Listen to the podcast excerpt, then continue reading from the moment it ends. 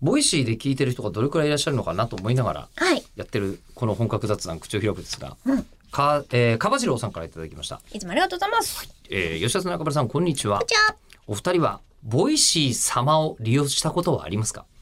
様付けです。おー、あります。私はボイシー様で口を開くを聞いているのですが、えおうーこの度紙機能を発見しました。それは BGM が選択できることです。知らなかった。そうなの。ボイシーでは、えー放送の音声とは別に BGM が流れているのですが、自動的につくんですよ。サービスの方で。あれそう、この BGM のおかげでカフェでお二人が雑談をされているような感覚を味わえてなんだか斬新でした。えーすごく和やかな気持ちで放送が聞けますし、ぜひ機会があれば一度試してみてください。あれだとしたらちょっと私、お詫びかもしれない。謝罪かも。なんす私が使ってるのはあれはボイシーそのものの機能ではないんですかねんその、そういうの全然知らなくいや、だからてつ。けられるって言ってだけですよ。あ、本当ですそう、かあとはボイシ大ー丈は夫倍速再生とかできたりとか。なんかあの、ボイシーチャンネルのものを、ボイシー以外でも聞くことができたりする、しますだとしたあるかもしれならい私それかもしれないです。ニュースとかほとんど全部ボイシ ーですもん。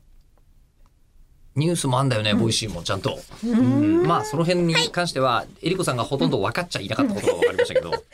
でもそのプレミアムリスナーの人突然言いましたが、はいあのなんかね、ボイシーのこう会員になると、うんえーそのプレミアムリスナーになると、そのチャンネルに直接、こうあの、こうカンパのようにお金を送ることができるというほうシステムなんですね。でもその時に、あの、例えばほら、あの、こう講演会とかだったらちゃんとお金取ったりするうんうんうん人たちとかいるわけじゃないですか。はい数千円とか。うんで、我々のね、えーここにそんなお金を払う人はいないと思うんです。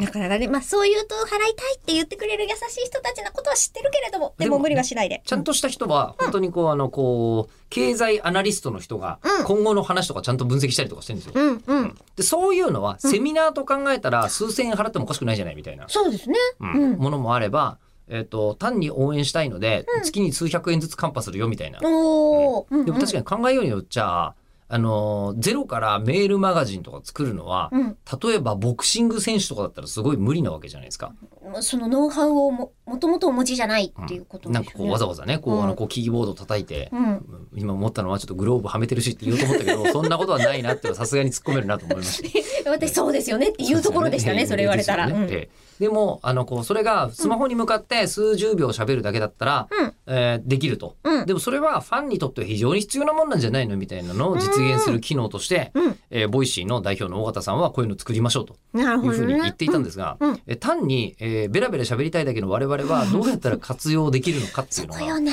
そうなんだよね。うん今問題で、うんえーいろいろと活用の方法を考えてるんですが、うんえー若干、あの、ちょっと思いついたんで実行に向かって動いております。へへー